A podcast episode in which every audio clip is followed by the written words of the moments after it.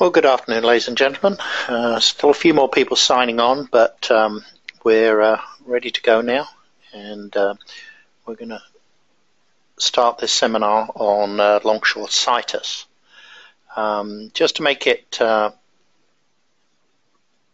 just to uh, give you a sense of where I am today, I'm actually sitting in a hotel room in Austin, Texas um, managing to avoid the floods. So uh, uh, the nice thing is Austin for this time of the year is extremely green right now, but I don't think it'll be a surprise to you. Um, but clearly, uh, a lot of thoughts and prayers going to the people of uh, South Texas for their floods that uh, went on here um, over the last week or so.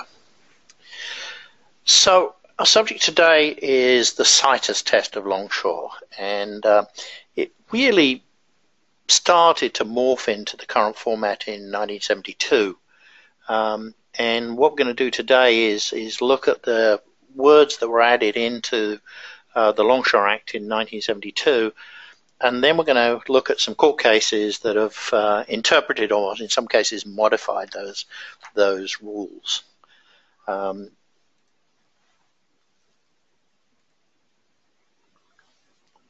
As you'll remember from the uh, status seminar, webinar we did a few weeks ago, uh, most of you attended that, um, we have to pass the status test and the situs test.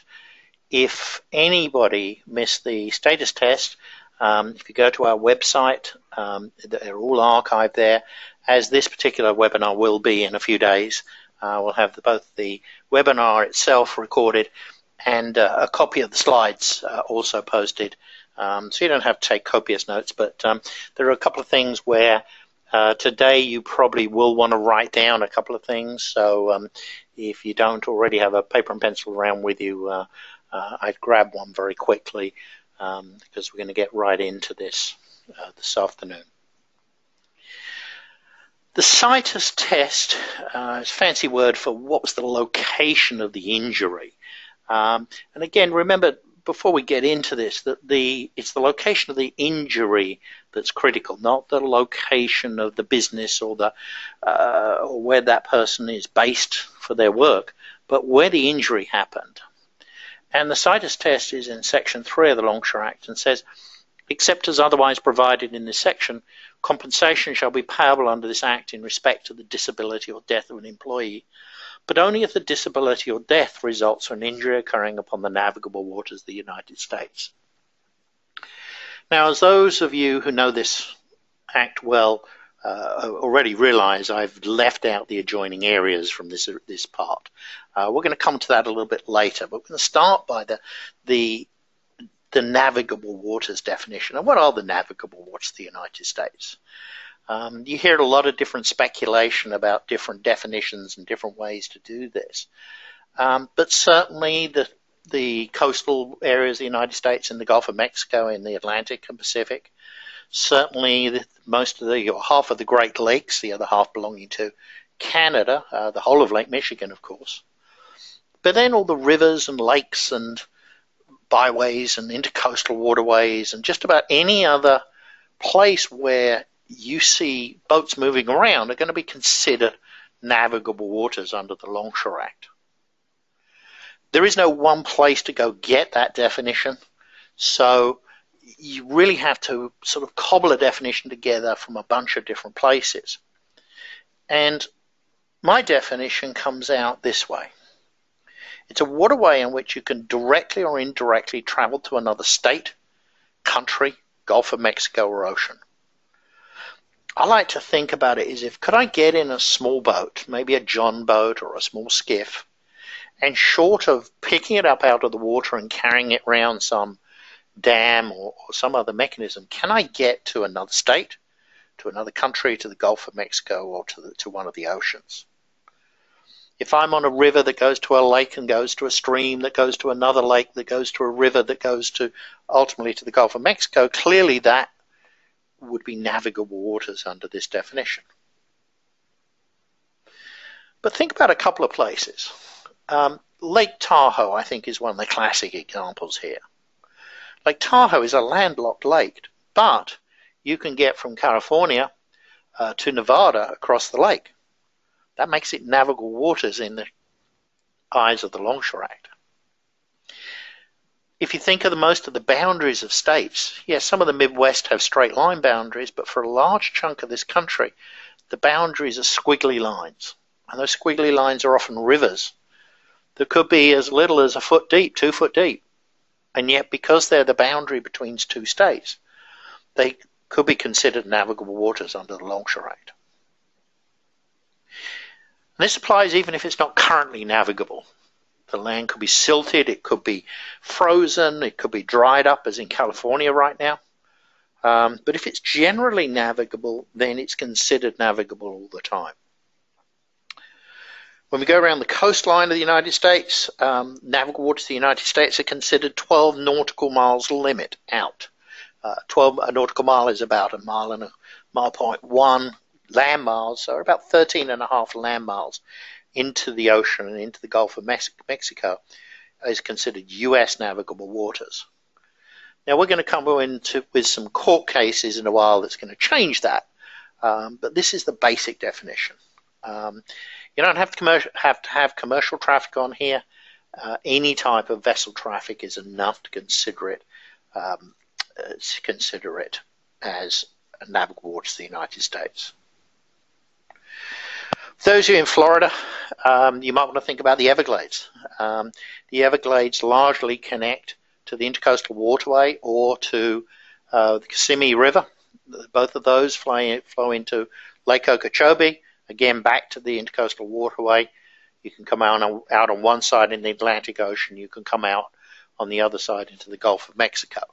Either way, they're considered navigable waters. Some people have suggested that navigable waters cannot be man-made waters, and that again is simply not true. Um, there were some uh, uh, marine contractors that said we only work on these artificially created islands. We don't think they're navigable. Again, not a true statement. So what's not navigable? And there really aren't that many good examples of not navigable waters in the United States. It's a landlocked lake. Uh, it could be upstream of a dam on a river with no locks to bypass, as long as they're within a single state. If any of you have been out to the Hoover Dam, uh, the body of water just to the north of that is locked between the Hoover Dam and the next dam up the river, and it's called Lake Mead. But Lake Mead also forms the, the, the boundary between Arizona and Nevada. So that is navigable to the United States and subject to the Longshore Act. There is, in fact, a service there called the Lake Mead Ferry Service. You can go out and tour the lake on a little uh, sightseeing boat, and the people that repair that boat and do the service on the boat would be longshoremen. Clearly, the Coast Guard um, has some effect on that, but not all of it. Coast Guard would consider a lot of water not navigable if it's too shallow or dried up or silted up. Um, but longshore doesn't take that same boundary. They go up to include all those too shallow, um, too uh, uh, maybe dried up or silted up things. So navigable waters is a very, very broad term. Again, I think the simple answer is, can I get in a boat and get to another state, to another country, to the Gulf of Mexico or to one of the oceans? If I can do that, you have navigable waters. I'm sorry, or to another state. So there we were sitting up with a nice, uh, originally three mile, now 12 mile uh, limit that, that changed in Reagan's administration. Um, and then the first case that came along to amend this navigable waters test. And this was called Cove Tankers. And we had a ship that was sailing from Philadelphia to New York when a boiler exploded. And the vessel was 200 miles offshore at that moment of time. Now, my first question is who was the navigator? Why were you going 200 miles offshore to go from Philadelphia to New York? There is no uh, great circle route to get to New York from Philadelphia. But the court said you cannot sail outside the three mile limit to avoid longshore benefits. So as long as you're sailing directly between two US water, two US ports, we will cover you for longshore. And I think that makes a lot of sense. You know, that vessel could have sailed 10 miles, 12 miles out and stayed within the current longshore limits, but it chose for some reason to go 200 miles offshore. I have no idea why. The problem is once you put that criteria in place, then Kollias versus DG Marine Maintenance becomes even worse because now we have a vessel sailing from Galveston, Texas to Long Beach, California, all the way around the Cape. I don't know how far that is, maybe 10,000 miles, maybe a little less than that. But you're suddenly taking something that makes sense and really stretching it. The vessel that Kollias was on um, didn't plan to stop in any foreign waters or foreign ports. Um, it did end up landing Mr. Kollias in Curacao when he was injured. Um, but suddenly you're taking something that was intended to be three or 12 miles long and you're now taking it into the thousands of miles. That seems pretty drastic to me. But that's the court rulings that are in force today. Weber versus Loveland took this another step further. Um, it extended benefits to an employee who was injured in Jamaica. Um, and this really was an interesting sort of set of circumstances here. Uh, Weber was continuously employed as a longshoreman here in the United States and was sent down to Jamaica for a short period, I think somewhere around a week, to do a specific job down there. And the court said, We're going to cover you in Jamaica. Now, I think they completely trampled on the law when they did this. Uh, law doesn't provide for anything in foreign waters, and certainly um, U.S. navigable waters does not include Jamaica. But the courts reasoned that his regular duties were in U.S. waters, so we're going to extend it to him temporarily. The interesting part of it is that Travelers, who were the carrier at this moment of time, um, had a regular workers' comp policy out there that covered the Loveland on certain states uh, within the United States and didn't provide any overseas coverage. Um, not surprisingly, because nobody really ever contemplated that Longshore could go overseas. So, interestingly, whilst the court awarded benefits to Mr. Weber, they turned around and said to travellers, oh, by the way, your policy doesn't have to pay because you don't cover injuries occurring overseas. During this period of time, Loveland, the employer of Mr. Weber, uh, went bankrupt. And when a bankrupt employer and no valid insurance is in place, the government actually ends up paying that claim, or the benefits to Mr. Weber, I should say, under the 8F, the Special Injury Fund. So, whilst the government, the court side ended up paying or extending these benefits, uh, the government, through the 8F fund, ended up paying the benefits to Mr. Webler, Weber. The problem with this is that in virtually every traditional insurance policy out there with a longshore endorsement on it, you cannot solve this. Um, I'm not aware of any carrier today, any traditional workers' comp carrier today, that will give you longshore coverage overseas. Uh, the two mutuals will do. Um, again, subject to individual underwriting, but the traditional carriers that write longshore uh, do not give overseas coverage, and that can give you a big gap of exposure. Grenon uh, was a stevedore. Uh, he was temporarily in Russia, and again, based in the US, uh, helped to go and unload a barge um, somewhere over uh, near the Aleutian Isles uh, over into Russia for Crowley Marine. And again, the courts awarded benefits uh, to Mr. Grenon because he was a longshoreman in the US and just was temporarily in Russia. Interesting, though, in Keller versus Tracy, a 2012 decision, um, here the courts went the other way and said, uh, we're going to refuse to give you coverage in foreign territorial waters. I think it was in Indonesia, some part of Southeast Asia, um, because he wasn't regularly exposed to longshore. So the difference between these cases is um, in Grenon and in the Jamaican case, um, the person was a regularly a longshoreman in the US and was temporarily overseas. whereas Keller was never a longshoreman in the US, um, and although was permanently overseas, almost permanently overseas. So here's the fun part. Now, in 1972, uh, Congress added the adjoining area definition. And this is where it gets a bit more complicated because it, whilst it says any adjoining pier, wharf, dry dock, terminal, building way, marine area, or other adjoining area, customary area used by an employer in loading, unloading, repairing, dismantling, or building a vessel.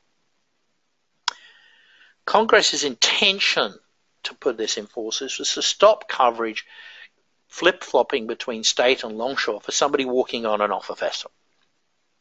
They said the longshoreman should be able to come off the vessel and still get the same set of benefits as if he was on the other end of the gangplank going on the vessel. So 72, coming up for 50 years ago now, 45 years ago now, um, they plugged that gap by adding this adjoining area test. Here's the problem different courts take it in different ways. Now, if you have a pen and pencil, uh, a pen and paper rather, with you at the moment, this is a great time just to pick it up because I want you to identify where you are in which court of which U.S. Court of Appeals circuit you are. Um, I'm going to run through many of the states, but um, as we've got people from all over the country in here, uh, just go down, right down, look at your district numbers. I hope you can see them. They basically start from one up in Maine, uh, work over to nine on the west coast, and then the centre and the southeast are 10 and 11 respectively. Um, because the, there's a different interpretation depending on in which district you're in today. If you're involved in this on a daily basis, I really suggest you download the um, Department of Labor's Longshore Bulletin uh, it's up here on the top right. Uh, it's bulletin number 14-02. Uh, I think it was released in 2013, possibly 2014, 2013, I think. Um, that walks you through this in more depth. But um, uh, we've got to look at where did the injury happen. Um, I could have a Florida person uh, employed in Florida doing 99% of their job in Florida, flies to Texas for a day, and does a job in Texas, and we have to use the Fifth Circuit rules that are in Texas. Uh, so it's not where the business is based, it's where the accident happened. And what I want to do now is just run through the various districts um, quickly. Some of them are blocked together here for simplicity, and give you the different interpretations that work where your clients are couple of interesting cases here in the fourth and fifth. Um, Louisiana and Texas, Mississippi, West Virginia, Virginia, North Carolina, and South Carolina. Um, slide, uh, Sidwell, sorry, and Zepeda, or Zepeda, I'm not really good on the pronunciation there, as you can tell. Uh, both came out with this decision, one a little while ago and one more recently, where they're using the very traditional word for a join and they're saying lying next to, be touching or bounding at some bounding at some point. So here adjoining area literally means that it is waterfront. Um, it's going to be next to, touching, or bounding navigable waters. Uh, this is a pretty restrictive area, and there's a lot of court cases going on, or a lot of ongoing claims going on right now uh, that are in the process of changing their jurisdiction because of these cases, particularly Zepeda. Um, that again, Sidwell's been around a little while. Zepeda, I think, was again 2013, uh, tail end of 2013. So it's really only taking effect at this moment of time. So again, fourth and fifth circuits, you have to be touching the water, next to the water, waterfront, to be an adjoining area in any of those states. Um, when we get to the first, second, and ninth circuits, I'm not going to read all those states across the top. You can see them as well as I can, but, but a lot of the West Coast is in here and New England. Here the test is a little different. They go back to the case Brady Hamilton versus Herron. And here they're talking about not only the proximity of the waterway, but the function of the uh, site.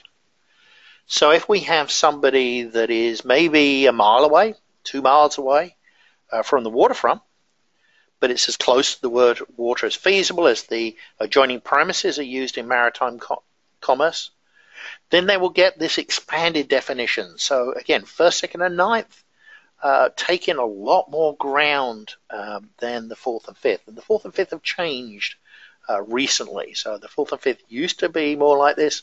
Now they're definitely waterfront only. Uh, the 11th Circuit, uh, which is uh, Florida, Alabama, and Georgia, uh, uses a case called Texport Stevedores versus Winchester. And they're talking about close to, near, or neighboring. Um, so there's not a requirement in the 11th Circuit to be absolutely waterfront, but you've got to be close.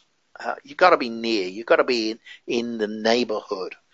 Um, here, I think the best example is if you're going to be in, in a secure port facility, even if you're not waterfront, but you're in that port facility, I think you're going to get that adjoining area in most cases.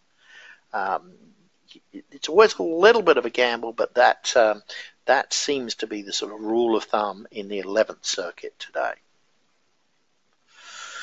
The Third Circuit, uh, New Jersey, Pennsylvania, and Delaware. I don't think we got too many view on from you from those three states, but um, uh, you've got two precedents. You've got both the Harriman and the Winchester ones, both of those sitting up there. So there's no real clear definition again here, but um, again, if with your within port premises, probably in these locations, you're going to get benefits, but it doesn't limit it to that. Again, you could be further away if you're as close to the water as feasible, if the surrounding premises are used in maritime commerce.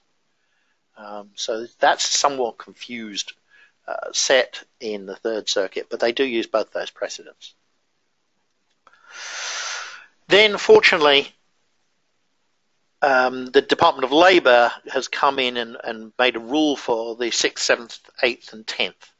Uh, all those circuits, they don't have any precedents out there with court cases uh, that really address this issue. So the Department of Labor have ruled that the district, uh, sorry, the national director has ruled uh, that you're going to use Herron. Uh, so you can use that same test we talked about just a minute ago in Herron. So if you're in the 6th, 7th, 8th, and 10th, I didn't bother to list all those states there um, go back to the uh, go back to the Herron case. You can see from that. Uh, again, I am going to be making these slides available so you don't have to take a huge amount of notes, but at least you're going to start by knowing which circuit you're in. Um, before we move on, um, if you've got questions, please go ahead. I've got a couple of the um, uh, couple of them sitting uh, on the books already, but if you've got other questions, please go ahead, type those in now. We'll answer them in just a minute as best we can.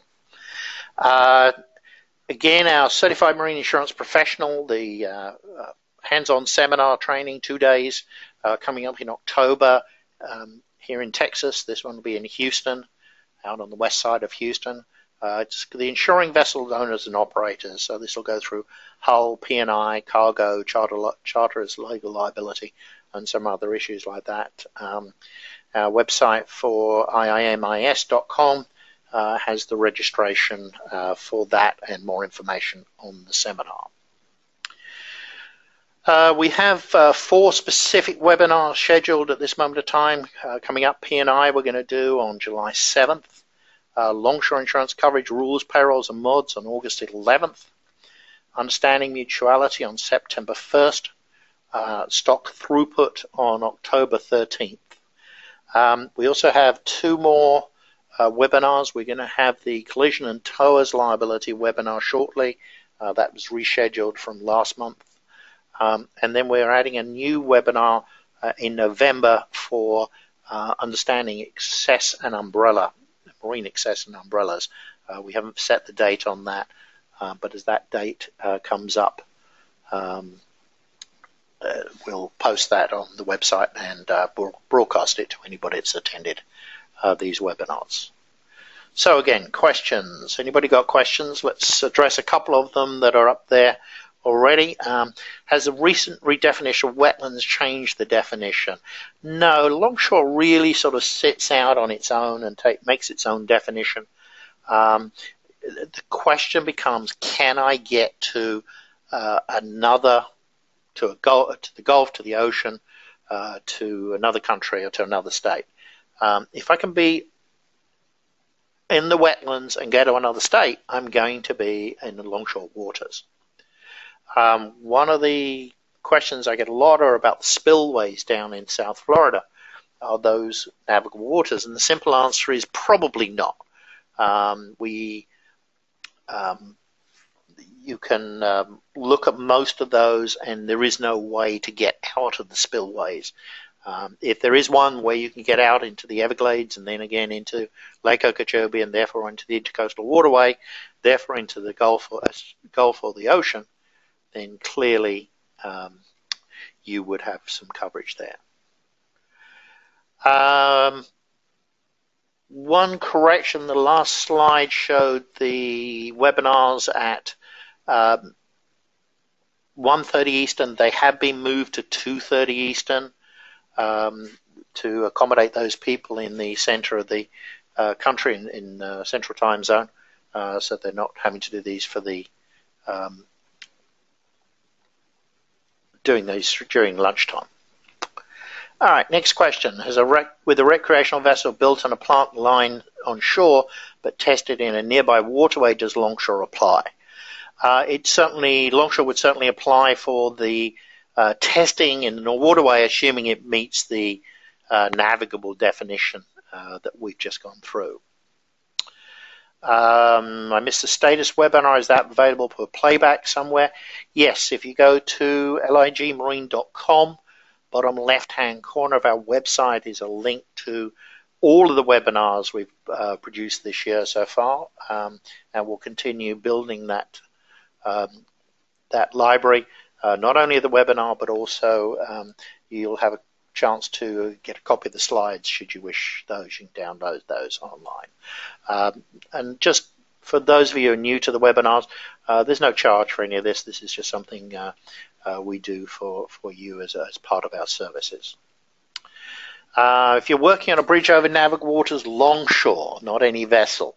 Um, tough question. It's it's one where we could literally spend a couple of hours going over bridge workers. Um, the first thing you got to establish is what type of bridge uh, we're working on. If it's a fixed bridge, um, then it is considered an extension of the land after it's substantially complete. So if you're building the fixed bridge, you're probably going to be longshore. Once you finish building it and you're starting to surface it and do things like that, then you're probably not going to be longshore. Unless you're doing things like hanging the navigation lights, because now you uh, become you come back into uh, aiding navigation. If you're looking at a swing bridge, a lift bridge, floating bridge, uh, anything that allows boat traffic to pass through or by it or under it, um, not a fixed bridge, but anything that moves, uh, then generally, yes, you are going to be considered longshore. Uh, again, somebody asked what was the website again? ligmarine.com is the website for the uh, all the webinars, bottom left-hand corner of our main website. Well, that seems seems to be all the questions for today. I want to thank everybody for attending. Um, we'll hope to see you at the uh, next uh, webinar next month. Have a good afternoon.